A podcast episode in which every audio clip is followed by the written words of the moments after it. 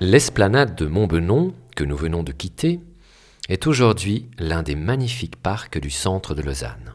Mais elle était située à l'extérieur de la ville à la fin du XIXe siècle, quand nous avons commencé à créer le réseau de transport public de Lausanne. Imaginez un peu, le pont Chaudron n'existait pas encore.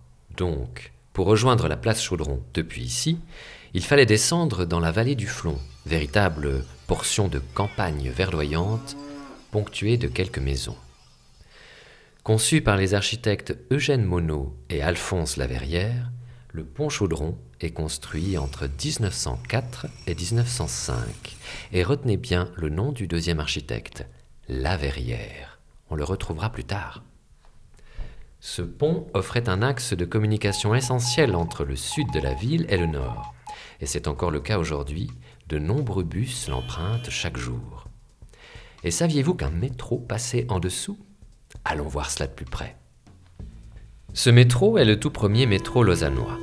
Aujourd'hui appelé M1, il s'appelait Zoll pour euh, tramway du sud-ouest lausannois, entre sa mise en fonction en 1991 et l'an 2000. Il est toujours le moyen de transport le plus utilisé par les étudiants de l'Université de Lausanne et de l'EPFL. En 2021, ce métro a fêté ses 30 ans déjà.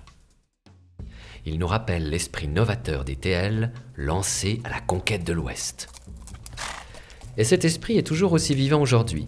Il trouve d'autres chemins avec le nouveau tramway Villars-Sainte-Croix, Lausanne-Flon et son chantier qui démarre en 2021, ou le M3 qui reliera la gare et le nord de la ville via Chaudron, ou encore les lignes de bus qui continuent de s'étendre pour relier les points d'une région lausannoise toujours plus dense et plus grande.